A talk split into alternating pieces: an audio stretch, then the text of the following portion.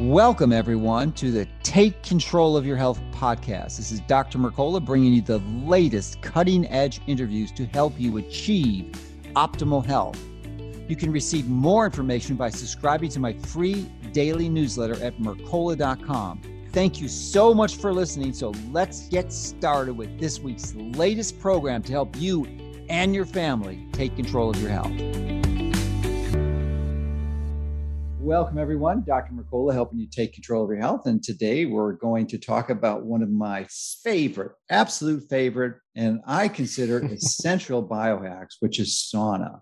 Mm. And, you know, I did an article earlier this year on sauna that I, that I think is really an epic and landmark article. And, and quite truthfully, I don't believe anyone has ever written as comprehensive and detailed uh, and how to do sauna article in the past. I mean, this is epic. And I, I was kind of surprised that people didn't really get it, but we're going to talk to Brian Richards, who I'm a big fan of his company because he provides the basis for what I believe is creating the best sauna. And we're going to talk about why sauna is so important because it's not just for detox, absolutely not just for detox. That's one good benefit, but there's three, two other major benefits, and not all sauna types provide these benefits. And we're going to go into details of and specifics. So, Brian uh, Richards is the uh, founder of SaunaSpace, uh, a really clever entrepreneur who's committed to providing high quality uh,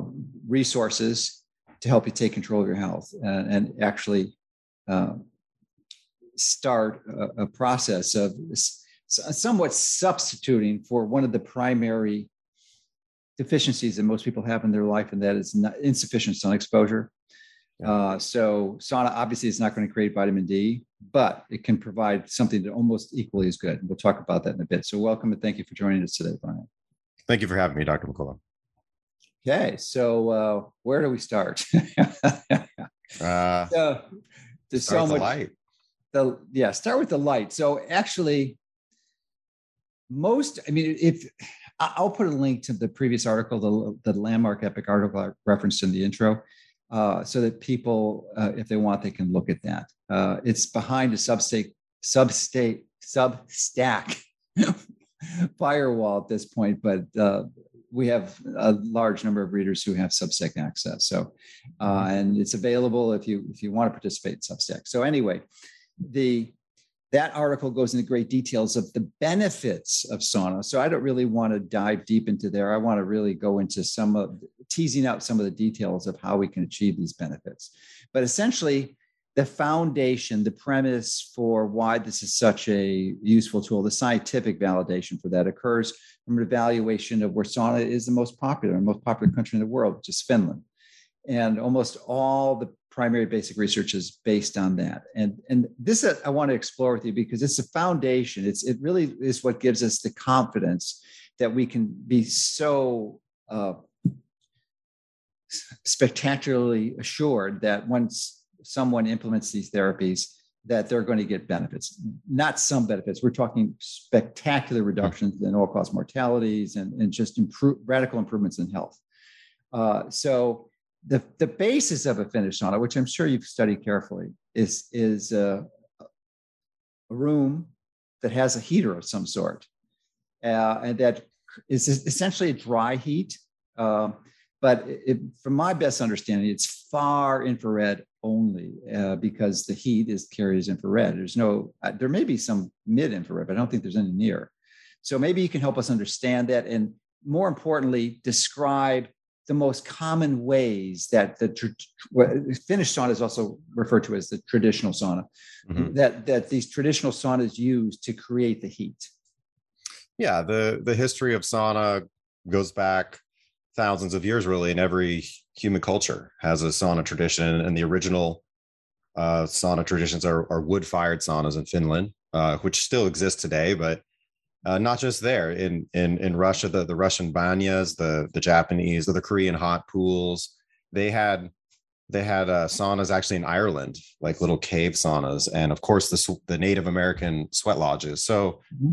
you you see various ways of of sweating passively in, in a inside an enclosed space that's heated up that dates back a long time. But nowadays everybody uses or most people use electrically powered saunas. Very few people have access to a wood fired sauna per se.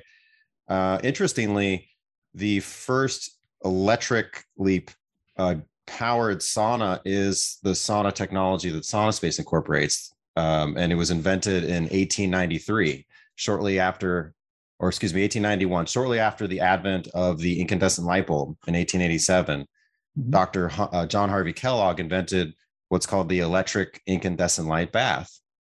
And so mm. he hmm. was using uh, a, a, in this Victorian style cabinet a, a an array of a, a, large number of incandescent light bulbs, and he didn't know it was was he he knew there was something special about the light, and he said, you know what, this might be a better way to do sauna. Let's use this these light bulbs and this light to heat the body radiantly uh, little did he know how how powerful the you know the, the the photobiomodulation benefits are that I'm sure we'll talk about in a minute. But but anyway, that so was 100. That sauna is 130 years old. That's 130 years of safe use. Yeah, and he used it. He used it uh, uh for over 50,000 patients with chronic uh, disease in the first decade of the 20th century, and he wrote a book on it called uh, Light Therapeutics. He published that in 1910. So Dr. Kellogg's Light Therapeutics, which you can read about, you can read it on the you know um, online, and and uh, it's fascinating that there was such a high level understanding of light therapy uh, over hundred years ago, and yet. Uh, like Arthur Dinshaw's work and uh, other other work, other uses of light therapy in the earliest 20th century, it was kind of lost, kind of lost in time for a long time. What what people think of as the uh, when people commonly think of an electrically powered sauna, they think of the Finnish hot rock sauna. So it's it's a big 30 amp heater, a very you know high electrical use heater that heats up electrical coils in a in like a little little box that sits on uh, on the ground in the sauna and it has hot rocks on the top. And so you that heats up the air really hot, you know, to uh, the the average Finnish saunas you know, like you say, about 170 degrees Fahrenheit or so, and and uh, that is what is the most common type of of electrical sauna prior to the introduction of infrared saunas. Okay, so um, I've got some questions on there because at least I'm confused about some, and if I'm confused about it, I'm sure others are. So, the would it be fair to classify the heat that's being rated in this electrical one, uh, electrical that the contemporary version of the Finnish sauna, which is typically electric, uh, that that radi- that that heat is given off as far infrared? Well, it's not even really infrared so much. I mean, yeah, the heater glows uh, a little bit, so there's some infrared there, but it's it's primarily heating the air conductively, and then the hot air moves around through convection, and and then the, the hot air heats up the user uh, uh, conductively. So the hot air and us being the body touching the oh. hot air heats the uh, uh the air heats up the body through conduction directly. So from the outside in, it's it's not. Uh, I think when people think of infrared heat, they think of radiant heat, right? And and it's really not that. It's uh, it's it's more of a conductive heating system. So you heat the air up hot, just as the wood fired sauna would do the same. It's primarily this really hot air around that uh, will slowly heat the body up.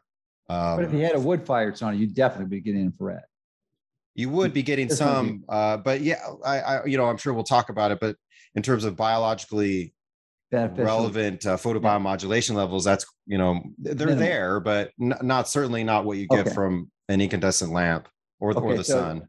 So a big downside of the Finnish sauna, at least in the contemporary, or even the the traditional ones, would be no infrared or very very clinically insignificant amounts of infrared. Yeah, yeah, very little. It, you're talking about, you know, the sun is um, over over forty percent infrared A, uh, near infrared, and and from a photons per second perspective, it's like seventy percent photons per second or near infrared. So if you're not somewhere close to that, you're you're not in a really you're not in that ancestral context of bio what's biologically relevant and what we're what we're evolved to get um, there is a little bit from these infrared, you know, lower energy infrared sources, but not nearly what you get from the incandescent bulb.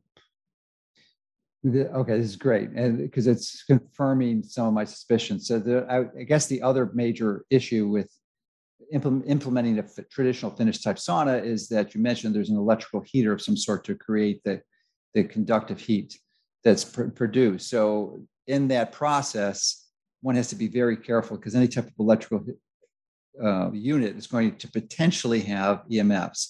And I'm wondering if hmm. you, and that's one of your specialties, which is what uh, really caused me to massively embrace SaunaSpace early on because of your commitment to really mitigating it against the dangers of EMF.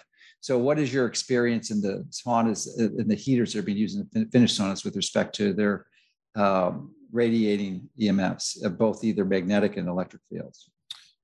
Uh, the the primary EMF stressor in uh, those is probably electric field. Uh, it's just as bad as magnetic field. Um, uh, magnetic fields, you know, a little more difficult to mitigate, but electric fields and any unshielded mm-hmm. wiring are significant. And if you talk about a electrical heater that uses 20 or 30 amps, it's a it's a lot of voltage that in an unshielded scenario, um, you know, um, electric fields travel through water. They travel through humidity and the air and in, the stools and everything, that's that's why they're so pervasive in homes. You think my electric, my unshielded electrical wiring in my room is no big deal because it's far away from me. But the fact is, it can travel through the air, through the the moisture in the air and in the carpet and the wood in the floor, and and reach you, and then increase your body's voltage. So, uh, having a 20 or 30 amp electrical source from an, a Finnish electric heater that's not shielded is is problematic it's uh, but it's not just those either it's it's really any electrical device has the potential to subject you to undesirable electromagnetic stress. Mm-hmm. So, you know, the the the uh, the traditional electric heat Finnish sauna, the electric hot rock sauna, I would say is actually not the most common sauna out there. Uh, the most common sauna out there really is the far infrared sauna that, uses. That, that's certainly true in the United States. Is that true worldwide, globally? Uh, no, but you're you're right. In Finland, is it's a uh, sauna is a mainstay. You know, I think they actually have a mandate there for building new homes that they they must include a sauna in new buildings. But uh, most countries are not like Finland, and and, and I, I suppose my my experience is most. Uh, I have most of my experience here in the U.S. where we're based, and here yeah. in the U.S., the most common sauna out there is the far infrared sauna that uses uh, either ceramic tube emitters or or it has little black carbon panels that emit primarily low low energy long wavelength far infrared and in my personal testing of those they're they tend to all be um, high electric field and high magnetic field and and especially your how you sit in those your your your mm. back is usually at very close proximity to the the ceramic heater itself. And so you're within that magnetic field. And then without using shielded uh, technology, you know, you, you are exposing yourself to electric fields, both in the Finnish electric hot, lo- hot rock sauna and in the traditional far infrared okay. sauna. So, uh, though, for those who may not be familiar with it, magnetic fields are really problematic, but fortunately, they fall off typically very rapidly. So that mm-hmm. with your usually a few inches, but certainly within a foot. If you're a foot away, it, it, it's almost insignificant because of the, the, the, rate at which they fall off. But that's not true for electric fields. They really permeate quite a distance. So, um, when did far infrared saunas become widespread in the US? Is it 20 years ago or so, 15? Yeah, maybe even more than that. You know, the the the ceramic emitter, the far infrared ceramic emitter technology, I think dates back to the late 60s, uh, wow. early 70s. Okay. But as far as the incorporation into consumer products that we call far infrared cabinet saunas, you see that more in the in yeah in introduction in the 70s and 80s. Um, at a time in which there was no concern over electromagnetic stress. Nobody had any idea that uh, it, it, was not mainstream at all. There was no yeah deep study. You know, there wasn't the Martin Pall research and other research. There was the body electric and, and some you know some indication Becker. of it, but right Becker, yeah, sure. So uh, the uh, that's really interesting. Kind of like smoking was in the you know 30s, 40s, and 50s. You know, it wasn't. People had no clue that it was dangerous. I mean, but it, but it was there was obviously an issue there. It was just yeah, hundred percent. Similar, similar story. It's an analogy I made quite quite clear in the, my book EMF. So um, I want to get back to the, the far infrared saunas because so many. I mean, I have some some of the hugest pet peeves I have in the health industry is against many of the far infrared sauna manufacturers for essentially blatant lying and fraud and deception that you know they should at least should in reality truth be told their, their their company should be shut down for for fraudulent advertising. So there this is not true for all of them but it's true for many. Um, certainly. So but the the many claim that there is they have a there's a lot of claims they make that i have problems with. One is that there's they have it's an emf free sauna or low emf sauna. And my experience with that, and I want to get your input on it, is that the the, the, the most, uh, ex, with the exception of one, maybe two sauna manufacturers that make this claim, that it, it's it's true that the typically that the magnetic fields are really low. They mitigate against that, which is the biggest uh, claim against most of these devices that they had high magnetic fields. So they were able to lower it to essentially biologically re- reasonable levels but they almost every single one of them failed to to uh, mitigate the electric fields. And this is particularly true for I, am not sure the type it's called, but it's a uh, it's like a little tent. It's much smaller than yours, where your head is out of it. Uh, and um, mm. I could think of two companies specifically who just are just terrible for this because of their claims they're making. And they, they claim that they they they just lie. I mean, they they say these electric fields that they have no EMF and their electric fields are through the roof. We've measured them many, many times. It's just outrageous. So, you know, so that's my experience. There's a few that get it that have actually low EMFs, both electric and magnetic fields, but I've only seen that in one that I know of, and it could be another one that I just can't recall at this time. So, what what is your experience in that? My experience is is is really that, and I've I've measured many uh, many brands uh, uh, over time. And, and and you're right. The far infrared st- style of sauna comes in a couple different forms. The the most obvious one is the cabinet style that looks like a traditional Finnish sauna, but there's ceramic tube emitters or black carbon panels in the walls. And all the ones that I've seen have high magnetic fields and high electric fields. There is one company that I actually measured with uh, Brian Hoyer, as it were. We were together at a conference, and it was low in magnetic field, which was great. That's a great improvement. But the electric fields were, like you say, they were through the roof. They were uh, in uh, beyond millivolts and hundreds of millivolts into the volts range, and I had uh, also, one that I measured that I was given to try. It was tens of thousands of millivolts. It was 60,000 millivolts. Yeah, it was like 10 volts. That's like a lot.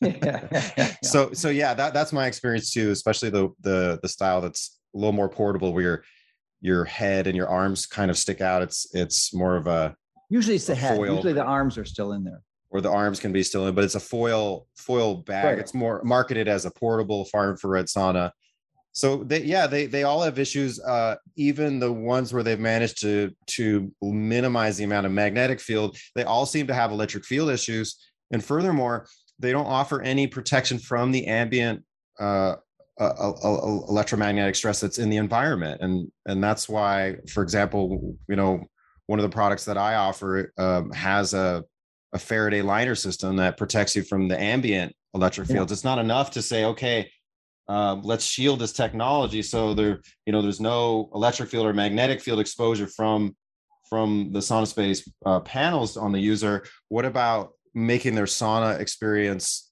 uh, electromagnetically clean and pure mm-hmm. and and protecting the ambient emf so we're you know i worked really hard to provide that sort of solution and you don't see that really in any of these mm-hmm. uh, infrared products oh. uh, whether it's or or Finnish saunas uh, either but yeah, they're they're you know, I, I, don't like to disparage any companies. I think there's some great products out there. And, and at the end of the day, Dr. Mercola, I think if you sweat and the and you you get that sweat response, you get that elevated core temperature increase, you're getting great benefit. But but mm-hmm. to have to be exposed to the oxidative stress of EMF stress during the session uh, for me is like not ideal. That would be like meditating in a polluted environment or something. Yeah, I, I agree.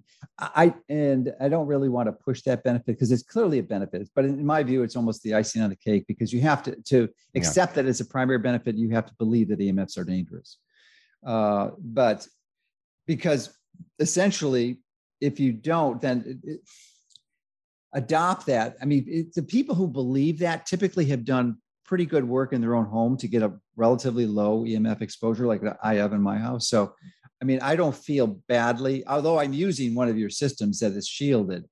I would have no no problem using a non-shielded because it, my ambient levels are so low, relatively speaking. And, and, and my original healing story, Dr. Mercola, was with a bricolage version of what I offer now, and there was no electromagnetic shielding at all, and I still yeah. had incredible, um, yeah, incredible so, journey.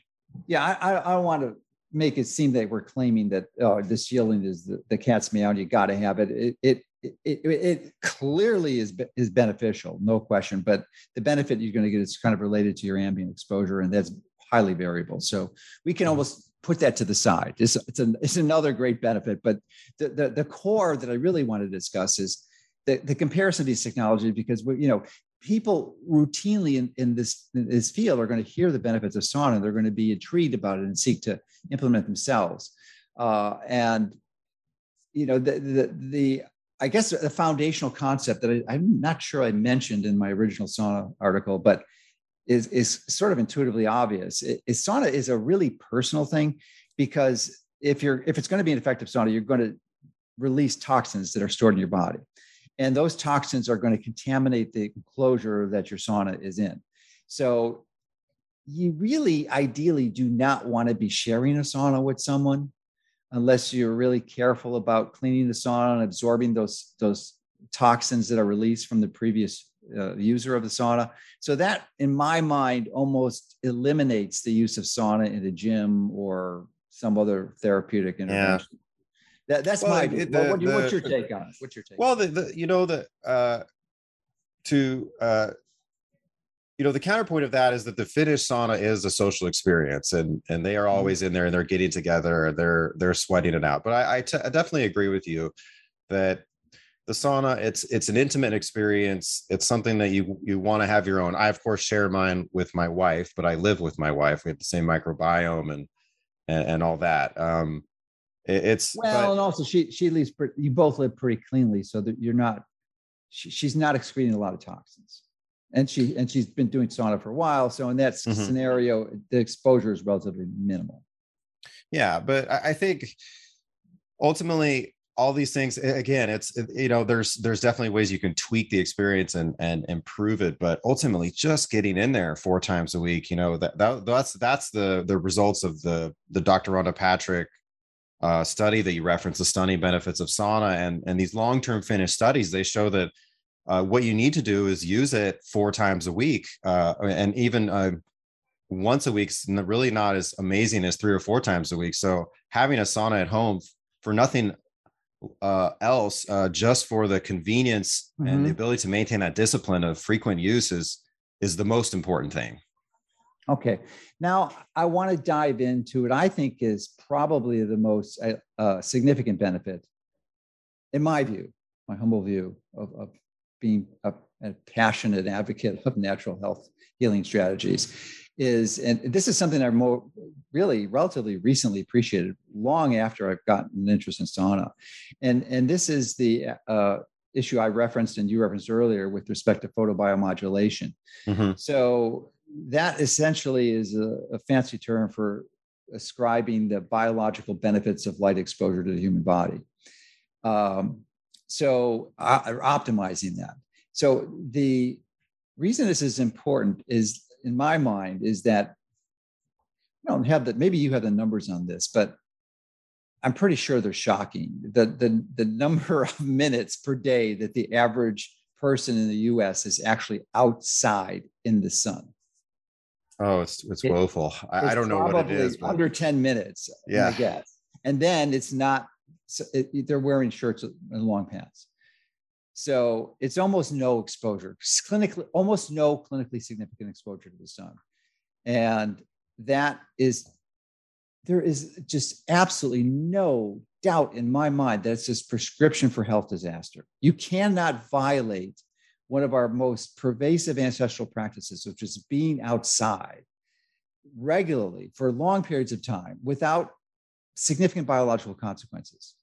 So, um, the only sauna that provides photobiomodulation, despite some of the absurd, ludicrous, insane claims that some of the far infrared sauna makes. That they, they're a full spectrum far infrared sauna. I've never seen anyone that is never, never, except for yours, because it truly is indeed a full spectrum infrared sauna. And, and yours is see that well, those are analog too. That means they they produce it over a wide range. It's not just several discrete frequencies like they use in the PBM units, the portable photobiomodulation units, like uh, the, the, three primary manufacturers out there, which, which has its own benefits. And I, I think they're all good. I use all three of them. I use natural sunlight. I use the mid infrared sauna like yours, which I think is the best description for it, and then the uh, sun exposure. So anyway, the the reason why being exposing your skin to the sun is so useful is not just for vitamin D, and I'm not going to spend a lot of time on that because I've talked about it for over two decades mm-hmm. and people know how passionate I am, and you know they've probably read and listened to much, much of my information on this in the past. But I have not swallowed a vitamin D pill for over 15 years, and my vitamin D levels are optimal.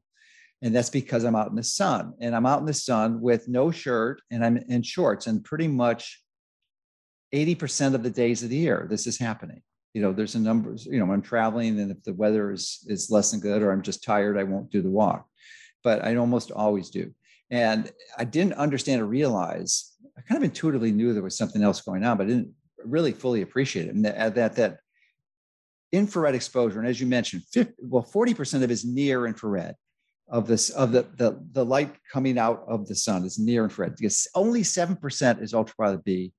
And uh, I think it's uh, 40%, 39% is visible light, and then 54% is infrared. 40% of being near, right. the other being mid and far. So, but the vast majority of all of it, if you could sequence it, is near infrared. And the benefit of near infrared is it increases melatonin uh, in what's called subcellular melatonin. Uh, in the past, we thought almost all of it came from your pineal gland in response to bright light exposure in the daytime and no light exposure at night. But that's only 5%. 95% of it is in, is in your mitochondria. And to me, this is the pro this i believe this is the biggest benefit of using your type of sauna is that you're going to increase subcellular mitochondrial melatonin which is going to radically decrease oxidative stress lower your risk of almost every single chronic disease and i think this this is the mechanism maybe not the primary. It can't be because we know traditional saunas don't do that, but it's probably partially related. No, there actually couldn't be that because you're just getting heat. So it's got to be the other reasons. But I'm convinced this is a more powerful strategy to, to optimize things because not only are you getting the detox and the heat shock protein benefits we'll talk about in a bit, but you're getting the increase in that melatonin, which is going to really improve your mitochondrial function overall, increase your energy levels and ATP production, and decrease damage to your mm-hmm. cells, your DNA, cell membranes, proteins, stem cells, all of it. So anyway, that's that's a big thing. So what's the question here? The question is, yours is the only sauna that does this. No yeah, far infrared sauna does it, and no Finnish sauna does it. It's it's a question of of more bang for your buck. It's it's the dual therapies together. You know, uh, we don't have to belabor necessarily the benefit of sauna. I think Doctor, you've uh, you, Dr. Mercola, have, have, have highlighted in your in your latest blog article. Dr. Rhonda Patrick is uh, has shown, you know, uh, she, in her review article, the stunning benefits that came out last year. It's essentially increasing your health span, increases the uh, the years of your life that you're really healthy, and it and it, it reduces your risk of dying of all things. So it's really great, and everybody should be doing sauna. But then, if you look at photobiomodulation, which uh, another way to define photobiomodulation is the use of near infrared light to heal and repair uh, degenerate and damaged tissue and cells, mm-hmm. and also optimize healthy tissue. So I like that definition. That's good. Uh, yeah, that's a recent one I, have just read from an article. It's it's a really you know you're using light to to heal mm-hmm. damage and also Not just light, optimize what's there. Near infrared light. And it's and it's it's near infrared light. Uh, like you said, the if you look at the spectrum of the sun, um, you know, 43% is near infrared, and if you add in red, uh, you know, it gets to be over 50% is in this photobiomodulation range that photobiomodulation is light controlling biology, but in this case, it's it's all about near infrared light uh, activating healing and repair biology in the body. And the mitochondrial systems are, are amazing. You know, um, and you mentioned the the mitochondrial melatonin systems. Melatonin is such a powerful antioxidant. Uh, but if you look at it kind of in the macro, all uh, it has a it has though it's a different biological system, it's having similar benefit overlap to sauna. It's mm-hmm. it's it's it's repairing damaged tissue. It's it's improving protein function. It has anti-aging effects in the cells, uh, you know, in the DNA and the epigenetics, and, and it's boosting and modulating the immune system. Uh, you know, uh, people are using it for inflammation reduction, also sauna for inflammation reduction. So if you look at the list of photobiomodulation, the list of sauna, there's so much overlap um, that it's like, wow, these are probably the two most powerful things you could do for your health, and and mm-hmm. especially mm-hmm. since, especially here in the northern uh, hemisphere in, in the Western culture, you know, we have the highest incidence. You know, the number one causes of death in America are are cardiovascular disease and cancer currently, and and also worldwide it, it's quite similar. But in the north, uh, in the northern hemisphere, we also have the highest incidence of of neurodegenerative diseases like MS and and and Alzheimer's and dementia, and and both of these therapies, this this near infrared light therapy and the sauna therapy, appear to be quite beneficial uh, for neurodegenerative diseases. And that was a, a later, I think, uh, uh, conclusion of that Laukkanen study and that long-term Finnish male study was is not just good for cardiovascular disease for reducing your risk of that, but also reducing your risk of of Parkinson's, dementia, and and Alzheimer's, and so forth. So if both of these things are doing that, and if it's just a matter of the technology you use, you know, to heat the body and um, and that's how that technology is available. So you know it's just like well why would you not do sauna that way? So it, it comes down to the form of the light. Um, a couple other things to note about sunlight is uh, it's not just majority near infrared and, and from a photons perspective photons per second perspective like i said before 70% uh, of your photons per second you get from the sun is near infrared uh, it's also uh, not so much far infrared if you look at the spectrum mm-hmm. of the mm-hmm. sun, it's only about 3% far infrared. So uh, we don't have much of uh, historical exposure to it. And one could argue, maybe from an evolutionary perspective, that's why our mitochondria have not evolved to harness that. They're, they're designed to harness the number one stimulus, which is the near infrared portion. And, and again, uh, uh on the other side of the spectrum, like you said, the, uh, the benefit of, of, of dose dependent ultraviolet light exposure for vitamin D production is is great, but that's still a a minority of the dose you get from the sun. The the biggest dose is near infrared, and and it's uh, it's it's um, among other things, you know, refilling daily your antioxidant reserves in your body to to to do uh, cell turnover and repair and just all the things. Our bodies are so so complicated; they're constantly uh, needing to fix themselves and, and, correct themselves. Otherwise, they get out of whack really quickly. And so uh, it, it's just like, well, why would you not do the two together? And also, I would say, well, people say, well, I get a lot of sunlight. I live in Florida. I, I, I, don't need a sauna. I don't need a SaunaSpace. You know, I don't need photobiomodulation because I'm in the sun every day. But they're closed, and also the sun and all the photobiomodulation in the world, photobiomodulation in the world doesn't uh, sort of address some of these aspects of heat shock protein amplification and detox that sauna does. Mm-hmm. And we live in this modern toxic world that which a tidal, uh, you know, a veritable tidal wave of toxicity. It's more than ever that we need sauna. And because we live indoors in these weird synthetic lifestyles, it's more than ever that we need uh, maybe an alternative source uh, for a daily dose of near infrared light. And so that's where the incandescent bulb style of sauna becomes such a a, a powerful contributor to maintaining uh, our health in this weird modern lifestyle that we have. It's totally unnatural. Yeah. Uh, so before before I go into one of the criti- criticisms that have been leveled at your sauna strategy, I want to make insert a, a note about melatonin I neglected to mention earlier, and that mm-hmm. is that it's about a billion and a half years old. That's what the speculation is, and it's first evolved in plants. It, it, it you you can make a fairly convincing and valid argument that is the most important antioxidant in our body because not only it directly scavenges free radicals but it also like molecular hydrogen, catalyzes the production of other antioxidants like glutathione peroxidase, glutathione reductase, uh, catalase, superoxide dismutase. So these are all quench uh, oxidative uh, free radicals. So, and even some of the nitrogen ones like peroxynitrite. So really, really important. But one of the criticisms that have been leveled, we, we talked about uh, at, at SaunaSpace is that uh, is sometimes I think you, your bulbs have been your setups, at least I did in the past, and I think others have too, referred to it as a near infrared sauna. When reality is it isn't a near infrared, it's a mid infrared sauna.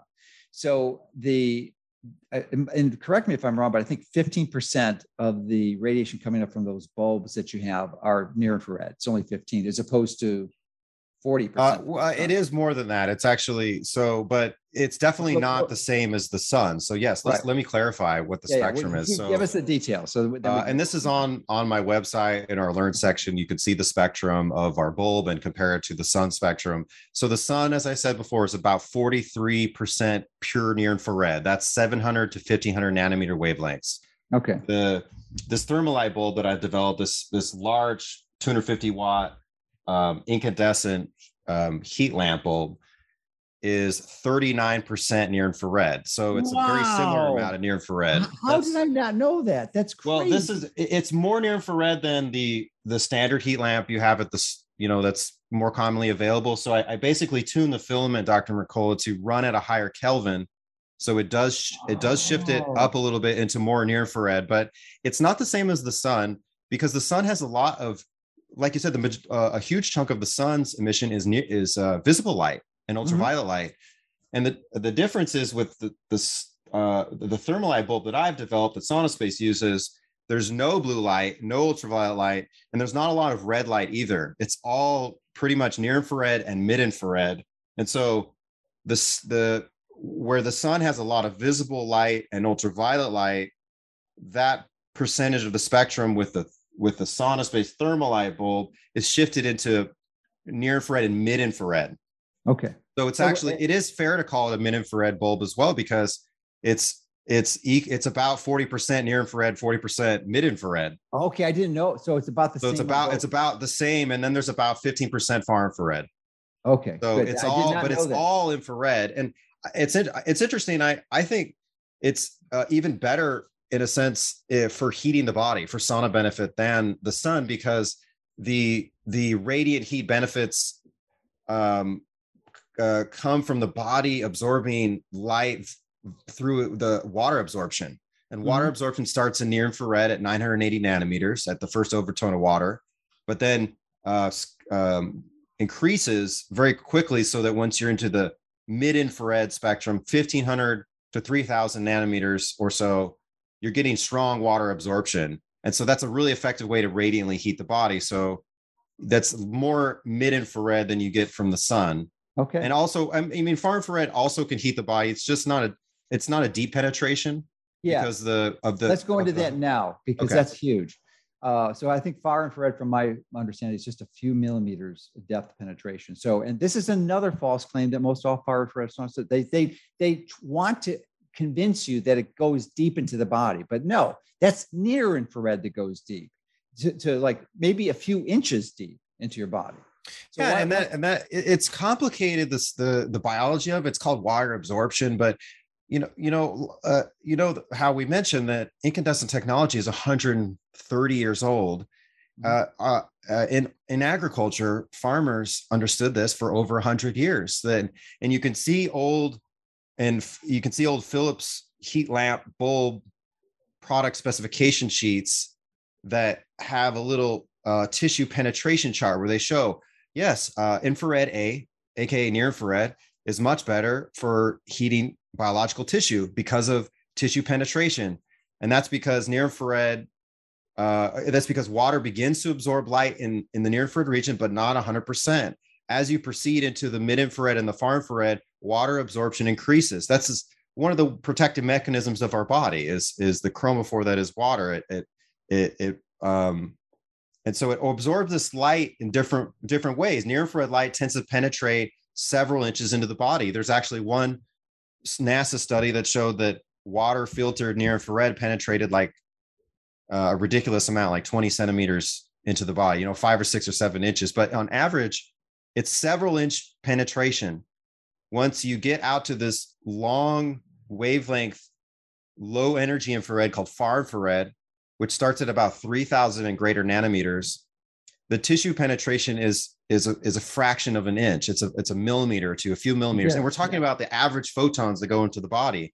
So with near infrared, uh, on average, there's some photons that you know are absorbed by water in the skin, but then others go in and get absorbed by water in in the liver, you know, deep in the body, and then others, of course, hit the mitochondrial light receptor protein and activate photobiomodulation. So uh, every second that you're exposed to millions of near infrared photons, you're getting a radiant, deeper penetrating heat that heats you from within and raises core body temperature more quickly because you're not just relying on the hot air around you. And that's what I've said for many, many years, uh, uh, basically since the beginning. The most efficient way to, the most effective way to heat biological tissue is using a near infrared centric light source uh, in terms of using light to heat the body. And using light to heat the body via radiant heating will always be more efficient than than using just hot air or or or contact with water like a hot tub or or a bath.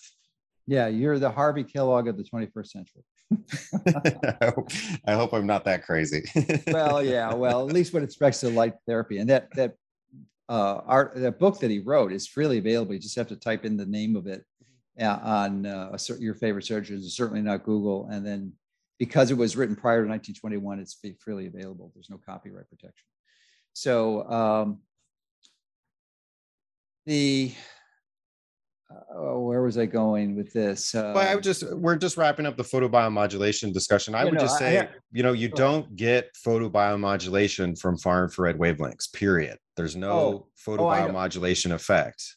So sure, none. It's zero. It's just heat. Zero. Not biologically significant. Put it that way. It may be a fraction of a percent, but it's biologically significant. Uh, there, there's also, but with all wavelengths of light, and this is another benefit that you know, I don't know, it's kind of like EMF protection. It's less well understood and less well researched nowadays, but this idea of structuring water in the body and making it more bioavailable, putting it into a more bioactive state, all wavelengths of of of light do this, but Dr. Gerald Pollack mm-hmm. would say, and I actually heard him on a podcast recently mentioning this that the best light uh, to, is near infrared because that's the only light that penetrates bone tissue. If you're talking about structuring water and having these photobiomodulation benefits in the brain that's protected by the thickest bone tissue in the body, it's only a near infrared photon that is is addressing and, and reaching that tissue to activate these these healing systems. Yeah, and that's why when people ask me or discuss this, uh, my views on structured water. I think it's great. And if you want to drink it, that's fine, but it's nothing, nothing in comparison to having your body make its own structured water. And this happens naturally when you expose your skin to near infrared. That's the ultimate way to do it. And structured water is important because it puts energy into your body that is transferred to do biological processes like the simple measure of your red blood cells which are larger than tip, your typical capillary they have to squeeze through there and certainly the pressure generated from your heart uh, pulsing is or pumping is not going to be mm-hmm. sufficient force to get it through there. It's done through the, the energy that's contained in structured water.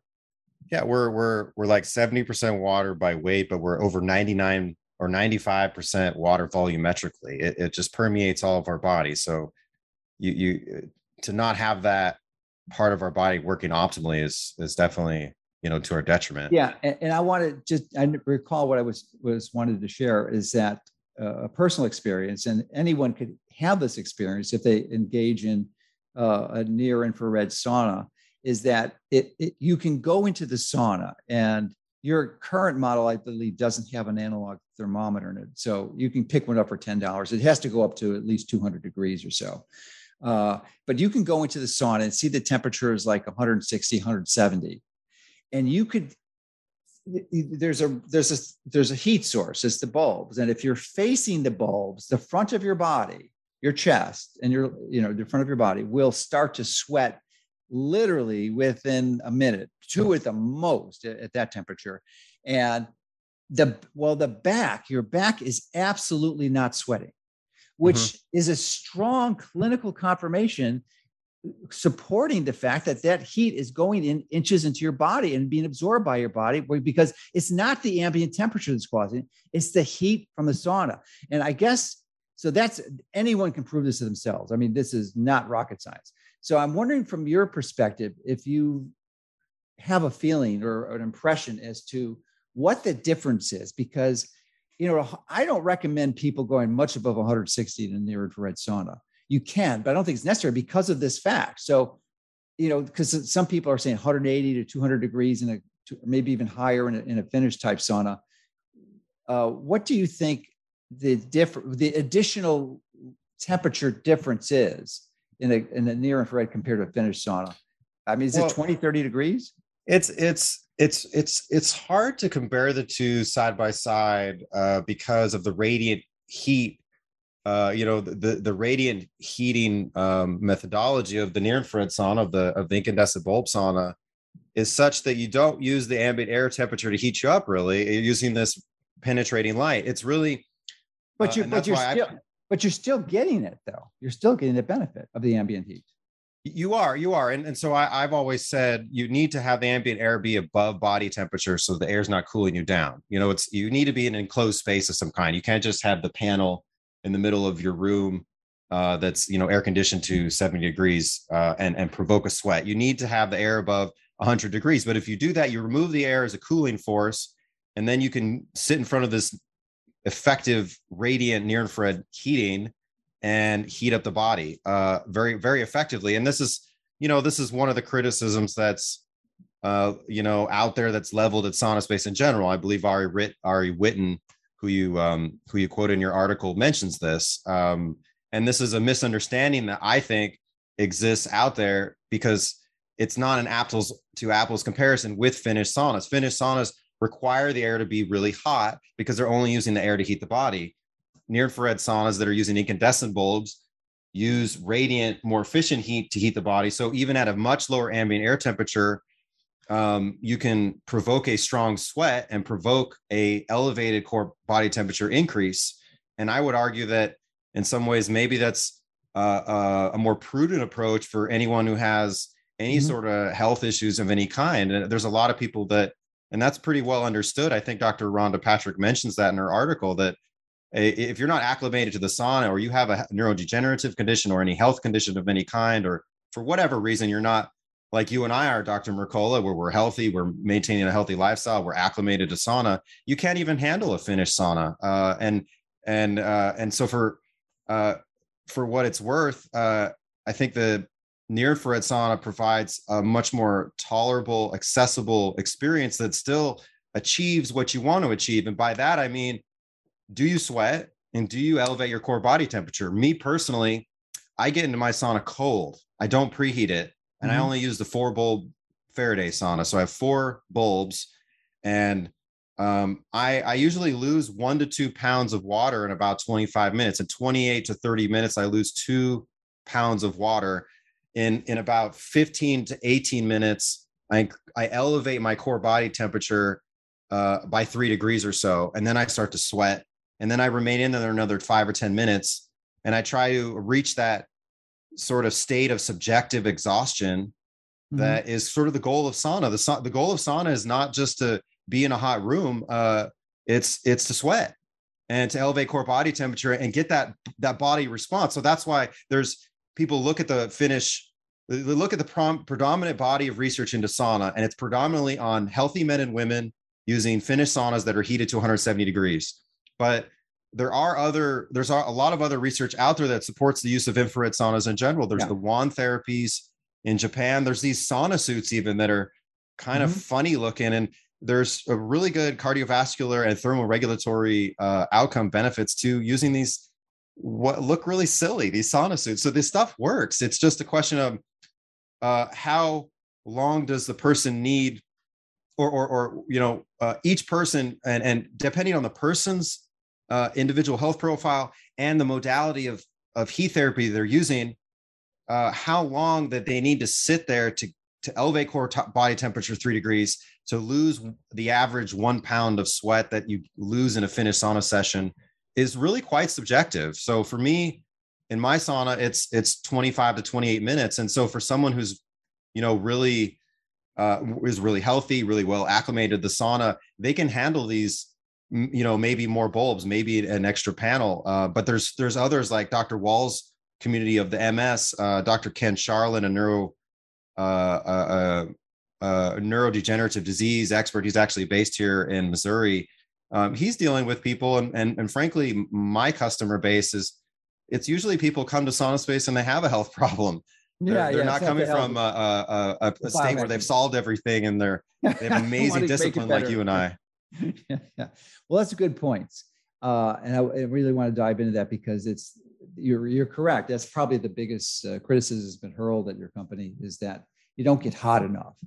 And um, but actually, I think because they're not integrating the radiant uh, heat component into their evaluation and analysis, I think they're missing the boat. And probably the not getting hot enough could more accurately be hurled at all, the vast majority of far infrared saunas that rarely go above 140.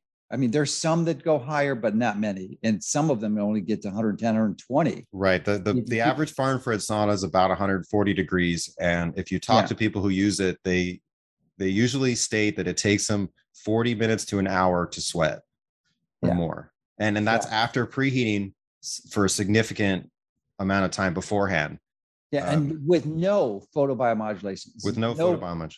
no no benefits like uh, so you can make you know it just occurred to me as you were describing your process that that is a, a pretty good way to to do sauna because you're doing it gently but more importantly while your body's building up this heat response so that it can generate the heat shock proteins which actually modulate the repair and modification of your damaged proteins that can lead to, to neurodegenerative conditions like you mentioned like alzheimer's so that you really do want to generate the heat shock, shock protein response.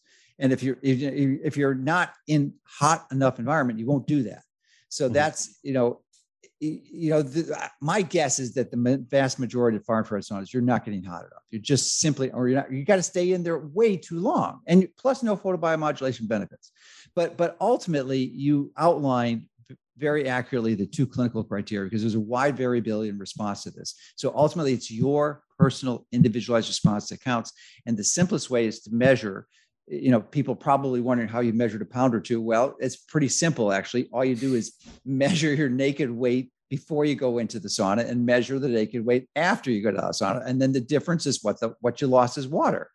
Yep. S- It's, it's a very simple gauge that anyone can do at home. They don't need a, Yeah, a lab or a clinic. well you need a lab i mean you need a, a scale an accurate scale You need a but that's about scale. but Yeah. the the the the presume and i'm not a healthcare provider you know i uh th- that's that's what's that's what we have you for and, and others out there in the industry but for me I, I i like to know that what i'm doing works and yes and yes so I, and i like to have the tools to do it myself so measuring the weight loss and then measuring the core body temperature using different thermometers are out there and there's definitely variability between the armpit and, and the mouth temperature and infrared thermometers versus others but you get a sense of elevated core temperature uh, Mhm. as you continue to you know continue to measure this and, and gauge your sauna sessions as you as you as you start using sauna if you're new to sauna and you'll see that you're getting the ele- when you get about a three degree temperature increase that's when the body begins to sweat strongly and Mhm. then if you can kind of and again subjectively and cautiously watching yourself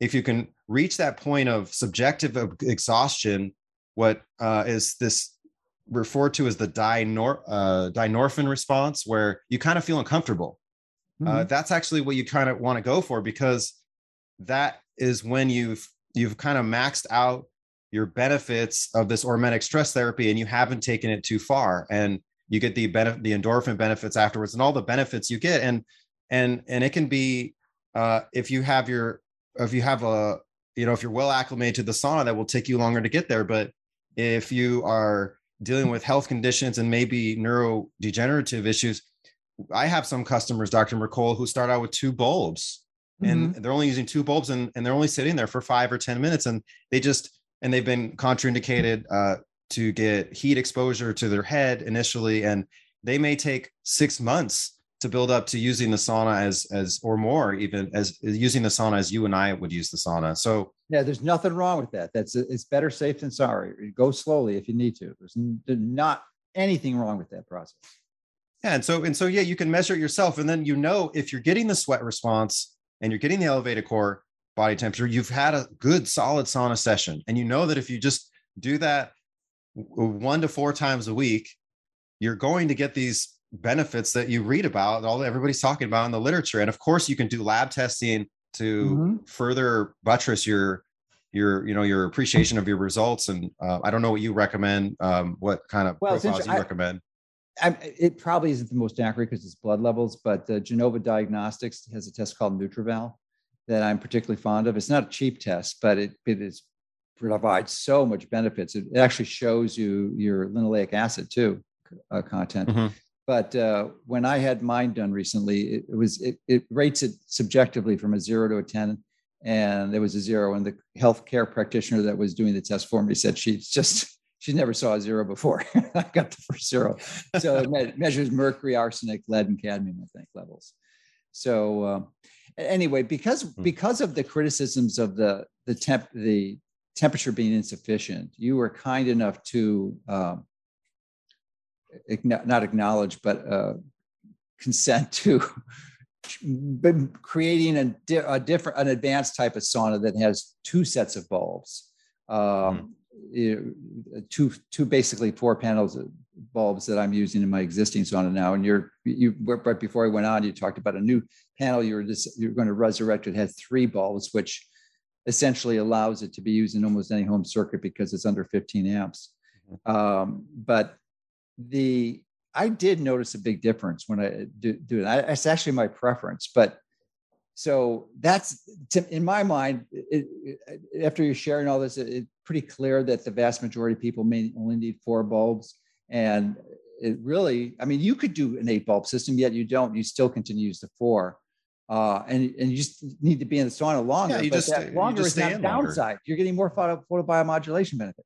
Now, admittedly, there's a biphasic response, and you can overdo the infrared exposure, right? But I, but I personally live in that modern lifestyle where I don't get as much sun as you. I'm yeah, yeah, working a lot indoors in the in the in the shop here, and mm-hmm. just a lot of indoor activity. I don't have an ideal uh, light diet with regard to daily, you know, morning and evening sun exposure. So for me, it's crucial that yeah, yeah, I get, modulation I get, I get indoors you're, you're sauna. Not different, much different than much of your customer base. So I think that you can make a pretty strong argument that a four bulb system is all that's needed. Um, but if you really want to go the full the full Monty, I think it's like seven or eight bulb system will will really get the temperature up. And and I'm wondering, you had mentioned your temperature goes up three degrees what your what the absolute value because I think mine goes up four or five degrees, typically closer to five because I'm typically coming in the high 102s, maybe 103. Yeah, um, it, it, just depends on how long I stay in. I usually get three degree increase after about 16 or 18 minutes, but by the time your, I'm done, I'm getting up to you know over four degrees, sometimes your, five. What's your final temperature you're coming out with? Um, you're doing see. oral, I would assume, right? Yeah, oral. I, have tried those infrared thermometers on the head. yeah, ear, but just, they seem unreliable. Yeah, I don't I mean, know. I just infra, infrared temperature sensors are great, but not really for taking your body temperature. Is my experience. I agree. But I usually get over 102 degrees, uh, okay, somewhere yeah. over 102, which yeah. is about for me. I don't think. I don't think you. Degrees I don't think you want to go over 103. I mean, I occasionally we'll hit the low 103s, but typically I, it's it's a matter of it's a matter of discipline, discipline and acclimation. You know, in the beginning you don't want to do that and you don't want to overdo it but and, and that's why i recommend you know everybody just go with the you know what we do now our four bulb system and yeah and yeah and, and, you build up and you acclimate and you and then you start to that has a positive influence on the other areas of your life and you correct your diet and you do these other things and you slowly get to a point where yeah i can stay in longer now i can handle more and that's great. But i would urge everybody to just take a really precautionary prudent approach and, and start out with that. And, and that's why, you know, I've always offered a long trial for our product. And for some people who are in the, in the, that have health conditions or neurodegenerative issues, they may take a long time to appreciate, wow, wow, um, you know, a month or two even to appreciate. And other people who are maybe young, uh, are, are physically fit, do a lot of uh, uh, uh exercise, healthy lifestyle, you know, they'll be able to handle more more quickly. But eventually, you know, those who uh, reach a, a, a level of like you have, where you're you're a super healthy guy, you're working out every day, you're you've used the sauna for years, you know, you can take it, you, you can potentially uh, increase the number of bulbs, uh, and that's mm-hmm. why uh, like you like you mentioned, I we are we're, we're resurrecting. We're we're bringing it out of the closet. Uh, the the very first SaunaSpace panel was a three bulb panel that we offered back in 2015, I think, uh, uh, or 16, and so we're we're we're we're bringing that back uh, into the fore, and we'll be offering that starting I think next month, uh, this summer, um, so summer 2022. Yeah, and it's a great solution be, uh, for the I would argue the minority of people who leave that level, who reach that level of of optimal health, yeah. that they can handle more, and they can add in a three bulb. A, uh, the core bulb is or the core panel is four bulbs. That's a thousand watts plus three more bulbs is 1750 watts, which is about 14 and a half amps. It's just under the 15 amp um, threshold that is the standard household breaker you have in, in all breakers of the home in, in, in American households is 15 amps. So the seven bulb system can be kind of plugged in anywhere, more or less, in any standard circuit. You could potentially use an eight bulb system, which is what you have, but it requires uh, a 20 amp dedicated circuit, and that's not so common throughout homes. You see yeah, that in easy, kitchens and baths. Yeah, but it's easy to swap out. You can you can do that. You can swap it out, and you can potentially have that. But but again, it's it, at the same time, you know, it's it's it's uh, also something that you can achieve through just staying yeah, in a little bit it. longer. Right. You could do like you like you personally do, and you can easily put an eight bulb system, but you chose not to for the reasons you explained, and, and that's a pretty valid argument. So uh, one of the uh, okay, so I, I'm confident that many people watching this have said, "Oh, darn, you make such a compelling argument for the near infrared sauna," but I've got a far infrared sauna. Well, nothing to worry about because all you have to do, and I want your comments on this for almost any near far infrared sauna, is take out the bench because you're going to have to do that because there's not enough room there if you leave the bench in. Uh, attach some hooks to one of the walls, and you could put hang one or even two panels uh, on there, and you've got a, a, sauna. So just literally for the price of a panel, nothing more. Yeah, that's absolutely uh, absolutely possible. So uh, our panels have a, a really convenient handle on the back of them that can be allow the panel to be hung on the wall so it's secure and safe and it's it's uh you know it's it's fixed in place. And they can do this really in any enclosure. So most commonly people will have a far infrared sauna they want to upgrade to near infrared technology. They can do exactly what you said with one panel or even two panels again with caution as they as they get to that point uh, over time. But you can also do that in any enclosed space, in a small closet, even uh, you know, uh, we offer a shower conversion uh, kit. There's it really doesn't matter what the what the enclosure is. It's just an enclosure that it's just a space that needs to be enclosed. So you can really um, do this in a wide variety of enclosed spaces, and the smaller the better, as long as it's big enough to allow for a two foot clearance from the bulbs and ideally the ability to rotate. That's why it's really nice to take the bench out in the standard far infrared sauna and and either get one of our stools or purchase a, a seat of your own and um, and do the near infrared style sauna protocol, which involves um, the traditional protocol is a quarter turn rotation about every five minutes. Yeah. I know you've just been kind of rotating front to back in your. Well, I, I it's, a, it's a derivative of yours, and it occurred to me because if you're sitting down, you are clearly not hitting some of the largest muscle groups of your body. So I just face the sauna initially, uh, and then sitting down. Then I face, then I turn my back to the sauna sitting down. But Then I rotate again, but I get off the stool and stand up. Mm-hmm. Now I have a, an eight panel system, so standing up literally exposes almost my whole body to that.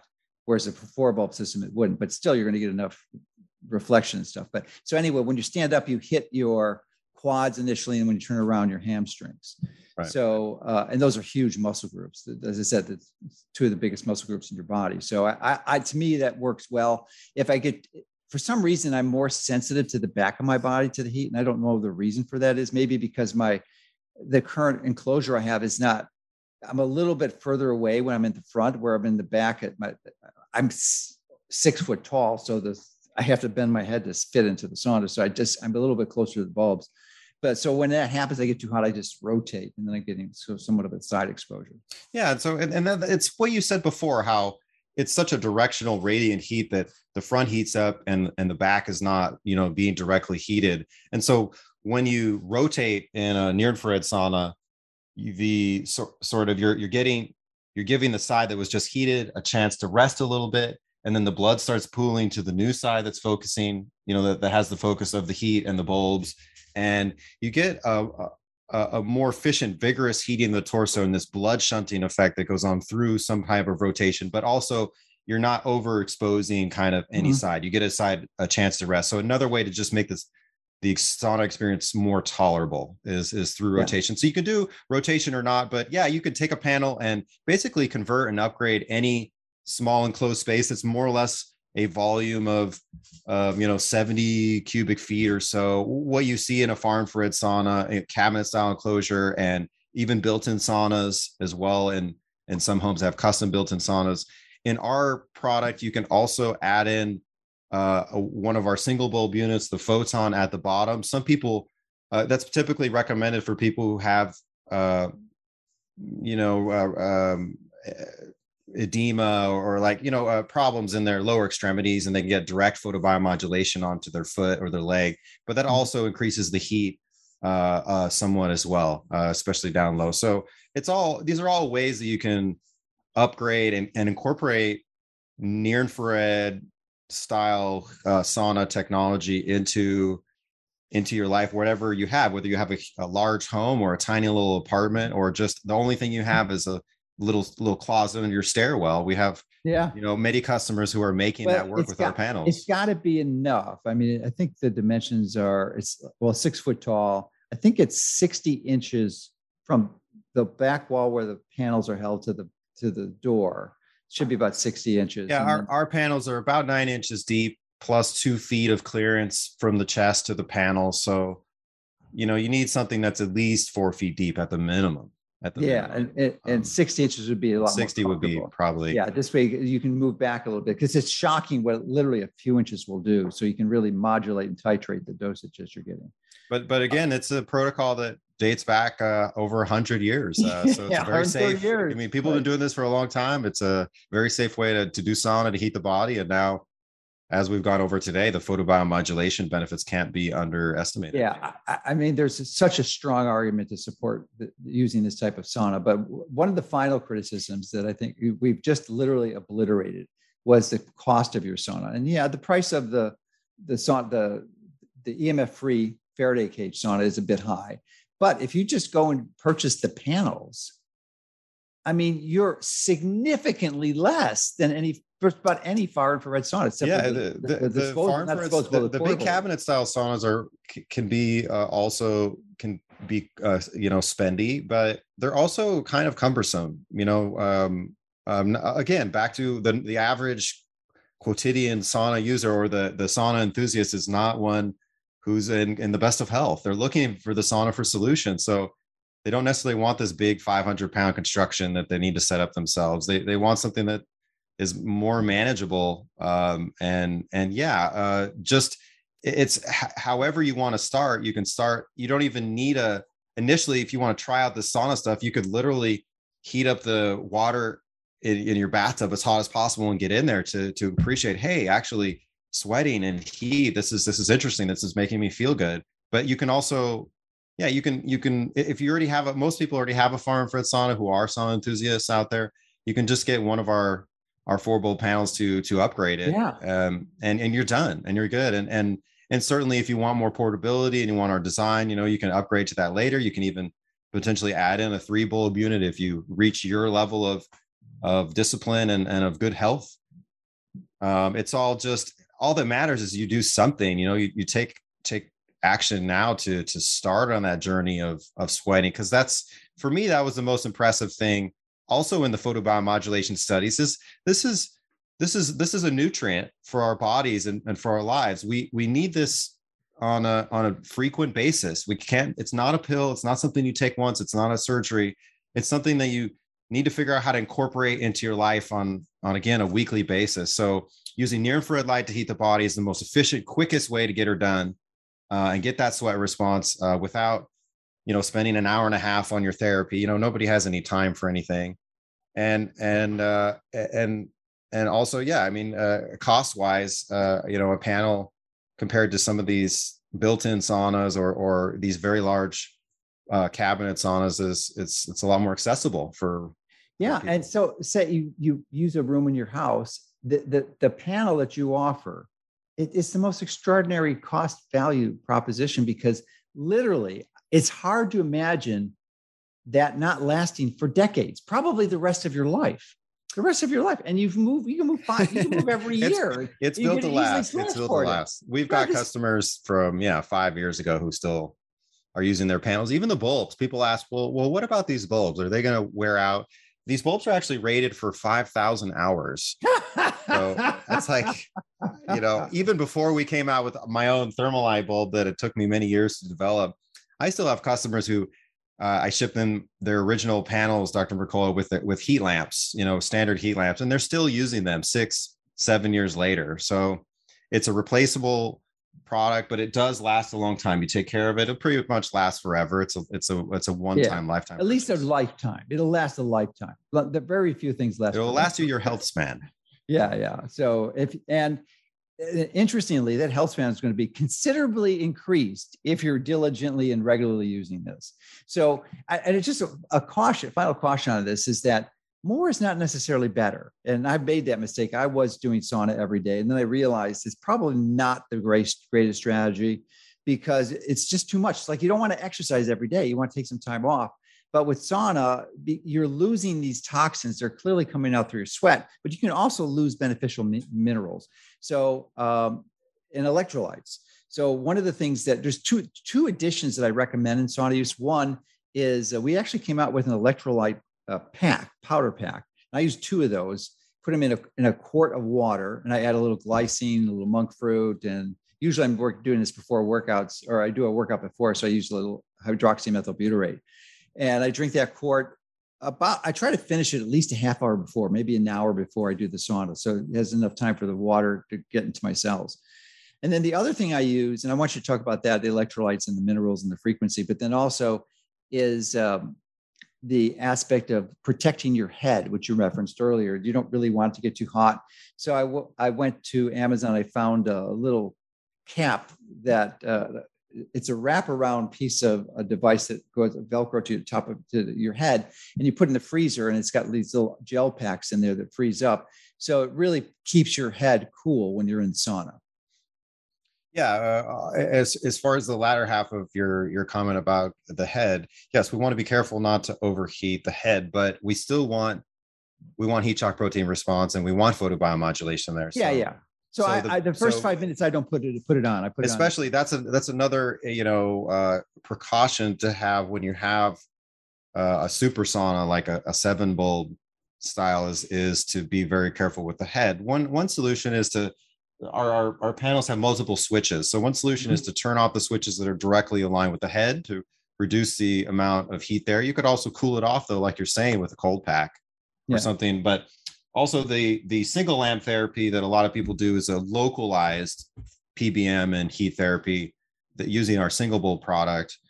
Um, it- it's only recommended to use it on the head 10 minutes per hour. So that's a limitation that you don't have really on the rest of the body. If you're doing your foot or your gut or other areas, you you put the one bulb uh, e- 18 to 30 inches from the naked flesh, and you can keep it on there for half an hour or more, more or less. Mhm. But on the head, we're or the throat, we're very careful to limit our exposure. So it's it's something where again, if you once you when you take a precautionary approach and a and a and a slow methodical approach, you know what you can handle, and and you don't overdo it. Um, but yeah, regarding the former, uh, you not only are you losing electrolytes, basic sodium chloride and other potassium, other basics, you're also when you when you pull these toxins out of your cells, you need to replace them uh, with the healthy minerals that, were supposed to be there in the first place, like the the cadmium sits in the in the DNA and it, and it takes the place of of zinc in the zinc finger um, epigenetic uh, structure. So so when we lose that cadmium, you know that's just one of a million examples of where you need to replace that with a healthy mineral. So it, it also argues for having this be a part of uh, uh, of a healthy lifestyle, which includes you know food as medicine, a real a real healthy diet, but also yeah, supplementing somehow with minerals and electrolytes can be uh, can be quite beneficial. Most sauna enthusiasts really recommend that. Uh, so you got to be careful with that. That's another reason you to go slow and safe and prudent. But one other thing I would mention, another reason to be slow and safe and prudent in all this is everybody's different, and you have what are called detox reactions. Mm-hmm. So some people call them healing reactions in the in the world of addiction. It's called a detox reaction. You get withdrawals mm-hmm. and and you uh, it's really specifically it's you experience the symptoms of of a poison or a toxin as it's being detoxed and and and so that's something where you uh, you don't want to overwhelm your organs of elimination. You want to activate the skin as the most powerful elimination organ. It's it's one of the three systems we don't use. You know, we we urinate, we defecate every day, but but we don't, unfortunately, in the modern uh, lifestyle, we don't perspire every day. So we want to activate the skin, but just like with the light, it's hormetic stress therapy. You don't want to overdo it because it takes the body time to correct itself. Uh, it takes time, and so if you do overdo it, you can have a healing detox reaction where you you may get a headache, you may uh, get really uh, all of a sudden. Uh, some people experience, you know, just the symptoms related to toxins. There's a thousand different healing reactions you can have, and so to make that the speed bumps in the journey uh, as gentle as possible again just go slow with things. Okay good. And then your light bulb on the right side of your body the, the photon beam uh, is a reminder that that is a strategy that i've also incorporated into, into my uh, personal workspace. Uh, after i think it was brian hoyer or you helped me understand that most every window in your home has uh, filters in it that essentially prevents the majority, not all of it, but the majority of the near infrared coming into your house. So it looks like you have full spectrum light coming through your windows, but you don't. You, you don't. You got visible light coming through. You're blocking the near infrared, and you're blocking, yeah. you know, uh, some of the UV too. Uh, but when you put that bulb on, it does amazing things. So you know, I I must have that bulb on more than eight hours a day, maybe 10 or 12 hours a day when I'm in my office. So uh, when I'm walking on the beach, obviously it's not on, but you know, when I'm doing an interview in my studio here, I'm not on, but most of the time it is on. So uh, just a really good way to increase your, uh, I would say digestion, but absorption would be much better. Absorption of near infrared is really a food that your body requires, or a nutrient might be more accurate. It is, and and and I'm not, you know, uh, to be clear, I'm, this is not. I'm not doing this in a targeted fashion. It's not like pointed. No, no, it's not, right, me. right. It's just in the. It's just in in in the in the general area, and it does a couple of things. It, it's it does essentially what you said. It replaces the missing component, this huge near infrared component that if we were just outside, it would be right. in our light. You wouldn't need. Uh, you wouldn't experience. need it if you're outside. We wouldn't need, need it. it. But since we're indoors, we have the low E glass on the windows, and also indoors we have a lot of junk light. We have a lot of blue LED and fluorescent light that is has a flickering effect that's stressful to the nervous system. And blue light is causes free radical formation. I mean, you've covered that in depth. Even in the mainstream now, they have blue light blockers and other things because it's it's referred to as high energy visible light. It, it's damaging to us. And since eh, there's no near infrared coming from these LED and fluorescent light sources, unlike the sun, it doesn't have that healing um, antioxidant building uh, component to it. So putting this just in your interior space doesn't just replace the near infrared; it also mitigates uh, the perceived exposure to the flickering light and the blue light. You can measure this with mm-hmm. a spectrometer or a flickering light meter. You can see how just having a photon in this area next to you reduces the amount of, of blue light and flickering light that your, your body perceives. And and long story short, if you work at a computer this thing is lovely just just because computer work is so stressful and these are led screens and really not yeah. ideal to to live this way but we have to well in my case you know I, I, was really careful and purchased a monitor that was flicker free and essentially i have a filter on it so there's virtually no blue light coming out or very very little so mm-hmm. but you're right for most environments that's not the case and and one of the it's interesting because you can turn that light on the photon bulb that you have 250 watt infrared bulb and you can have the flicker monitor. And if you have a monitor uh, that measures really high, uh, you'll get you know, it, it usually there's an audible signal to it also it'll eh, with the bulb off it'll be blaring and beeping really rapidly and then you turn the bulb on and it virtually disappears so it, it ma- seems to mask the flicker issues pretty well and uh, but just general I, I think that's a minor benefit because you can mitigate as i said by purchasing the right type of True. monitor and, mm-hmm. and essentially i i the, I have the lights are rarely ever on in my office. I mean, almost never, you know, so it's not an issue. Uh, but supplying it as a as a nutrient that your body requires because you're living indoors most of your life is a good strategy. It, it is, and and people we, we talked a lot about science and and nutrients and and all the cellular um in the weeds type of talk. But if you just imagine yourself next to the campfire. You imagine yourself next to the mm-hmm. fireplace. That's what it feels like. And and the feeling you're getting there that you can't quite put your foot, finger on, but it's lovely, is is the the significant amount of near infrared absorption that you're getting. And you just if you don't have something like this anymore, or you're not living with a lot of sun, or or like our ancestors did, you're you're missing that. And and it it doesn't just affect the health of your cells it definitely affects your brain and your mood and your outlook and and just feeling good. Yes yeah. So as i mentioned earlier as we we started this conversation uh, i'm a huge huge fan of sauna and have been for two decades. But recent appreciation just absolutely confirms how much more important it was than i ever thought possible. Mm-hmm. and it's primarily for the near infrared and I've just, uh, I, I learned in this interview that your bulbs were 40%. I thought they were 15, but it's 40% near infrared. So it, in my mind, this is one of the most important biohacks or lifestyle advance. I, w- I would classify this as a relatively advanced lifestyle strategy. I mean, it's certainly just getting out the sun is more important if you're going to if you have a choice or, or, you know eating the right foods. But clearly once you one you want to move towards adopting relatively early on the investment is not that significant. Yes it's high for many people but again remember something that's going to last you pretty much the rest of your life. This this is not something that you have to replace. This these panels they're going to last for decades and the bulbs probably last five 50,000 hours most people it's going to take a lot of time. Five of. Well, it's 5,000, 5,000, 5,000 hours it's, is a lot. It's, it's years. It's years. It's years. It's many years. So, you know, even if, even then you're just replacing a bulb. So it's, you know, it's a very, you know, those, that would be many years of use. And I've yet to replace a bulb actually, other than ones that exploded or got broke because I dro- dropped some sweat on them accidentally which can happen. But you know, with the shields you got around them, it's mm-hmm. pretty safe because these bulbs get really hot. You can burn yourself if you're not careful. So you have to be careful here or cautious. Yeah, and that's why but, you know we developed this cage, this stainless. Yeah, that cage, cage, is. I like it so much better than the, than the first. You know, this has been running this whole time, so it's yeah. It's uh, oh wow! It's I didn't realize, I didn't realize I didn't notice that. So you could actually touch the cage. Yeah, I wouldn't recommend that, but it's, it's but, but you it's, could, the important thing is to not touch the bulb itself.